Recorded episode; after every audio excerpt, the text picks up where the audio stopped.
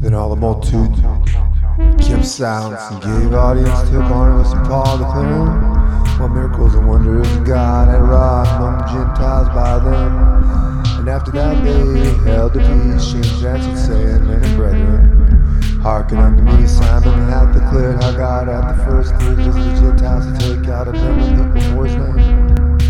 And to this agree the words of the prophets as it is written. After this I will return build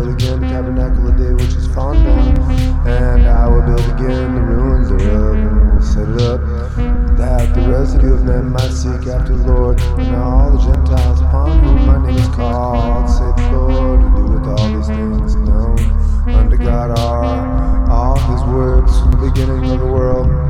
Wherefore my sense is that we trouble not them which from among the Gentiles turn to God, but that we write unto them that they abstain from pollutions of idols and from fornication and from things strangled and of old hath in every city them that preach him being read in the synagogues every Sabbath day. Them pleased it the apostles and elders uh, with the whole church to send chosen men of their own company to Antioch with Paul and Barnabas, namely Judas, surnamed Barsabas and Silas, chief among the brethren.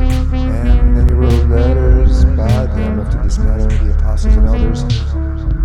Brethren, greetings unto the brethren in Shaw of the Gentiles in Antioch. And Syria,